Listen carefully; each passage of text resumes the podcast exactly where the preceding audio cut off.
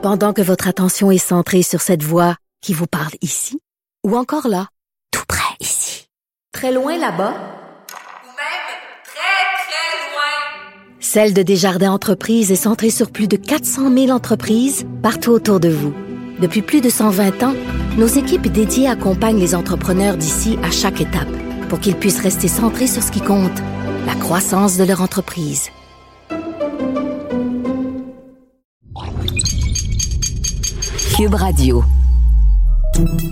Salut, c'est Charles Tran avec l'équipe dans 5 minutes. On s'intéresse aux sciences, à l'histoire et à l'actualité. Aujourd'hui, on parle des rêves, des rêves lucides. Vous arrive-t-il de rêver et de savoir que vous êtes dans un rêve et que vous pouvez contrôler l'action? C'est ce qu'on appelle un rêve lucide. C'est pas tout le monde qui en fait l'expérience et certains chercheurs pensent que le rêve lucide pourrait révéler de nombreux secrets de l'esprit et de la conscience. Voici Véronique Morin. Qu'on s'en rappelle ou non, on rêve tous durant le sommeil en moyenne deux heures. Des rêves qui peuvent durer quelques minutes, parfois 30 minutes, entrecoupés de sommeil profond et de sommeil léger. La plupart des gens réussissent à se souvenir de leurs rêves qui sont produits juste avant le réveil. Et parfois, tiens, comme moi, il m'arrive de faire des cauchemars et lorsque le cauchemar devient trop intense et que le danger devient imminent, je me dis tout à coup, attends, mais je rêve là. Et tout s'estompe, le méchant devient pratiquement un ami, et voilà, c'est ce qu'on appelle un rêve lucide. Dans un rêve lucide, on peut contrôler ses rêves, on peut décider de se mettre à voler, par exemple, juste pour le plaisir. Est-ce que ça vous arrive aussi?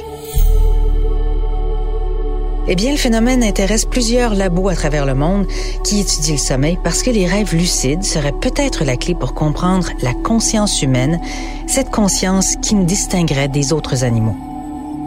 Étrangement, l'état de conscience pendant les rêves ne semble pas avoir fait l'objet d'études par Freud, le père de la psychanalyse, et de plusieurs théories fondamentales sur le psyché humain, mais à la même époque, une aristocrate anglaise du nom de Mary Arnold Foster en parlait, elle, dans son livre Studies in Dreams en 1921.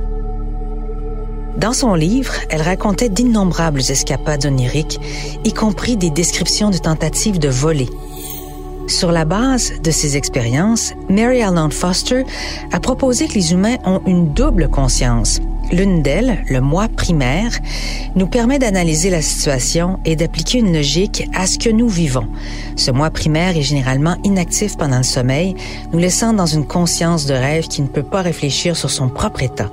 Dans les rêves lucides, cependant, le soi primaire se réveille, apportant avec lui des souvenirs, une connaissance des faits et des raisonnements, ainsi que la conscience que l'on est en train de dormir.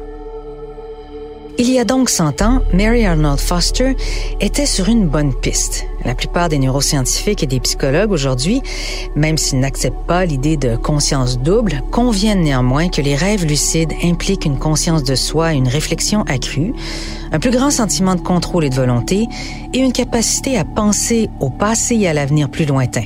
Il s'agit d'une expérience mentale plus riche et sensiblement différente de l'état généralement passif des rêves non lucides.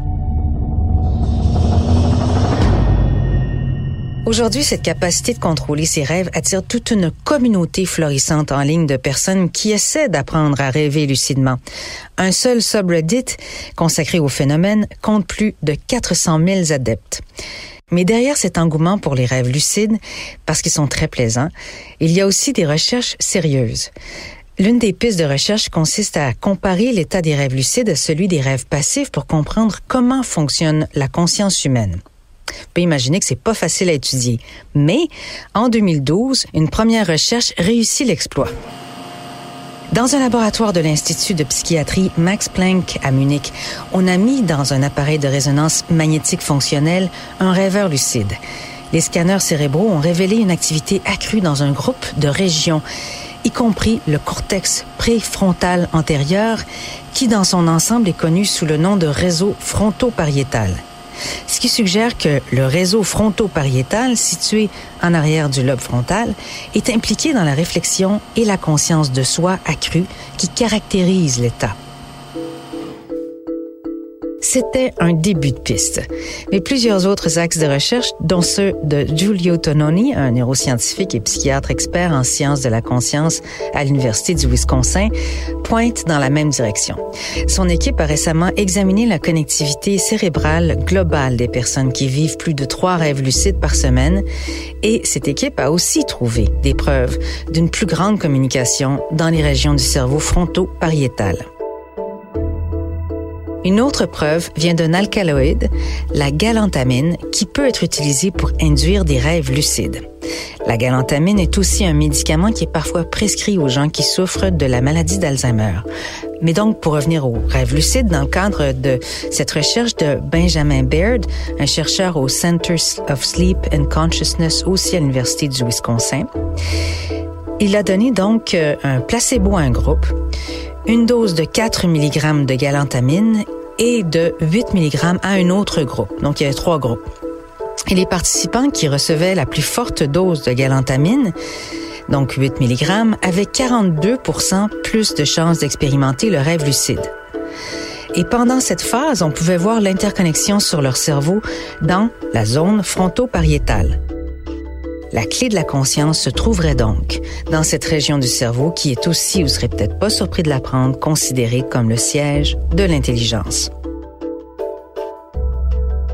si les rêves lucides vous tentent, euh, sachez quand même que la galantamine, euh, qui n'est pas en vente libre au Québec, peut engendrer des effets secondaires non désirables, nausées, vomissements, faiblesse, ralentissement du rythme cardiaque, crise épileptique et perte de connaissance. Bref, c'est toujours une bonne idée de consulter votre médecin. Mais pour en revenir aux rêves lucides, le monde onirique n'a pas dévoilé encore tous ses mystères à la science contemporaine, bien que le sujet soit relativement bien compris dans plusieurs cultures et traditions du monde où le rêve lucide est utilisé par nombre de personnes et de chamans. Commence à être temps qu'on regarde ça d'un peu plus près pour ouvrir justement quelques portes vers une meilleure compréhension de notre conscience. Merci Véronique Morin, c'était en cinq minutes.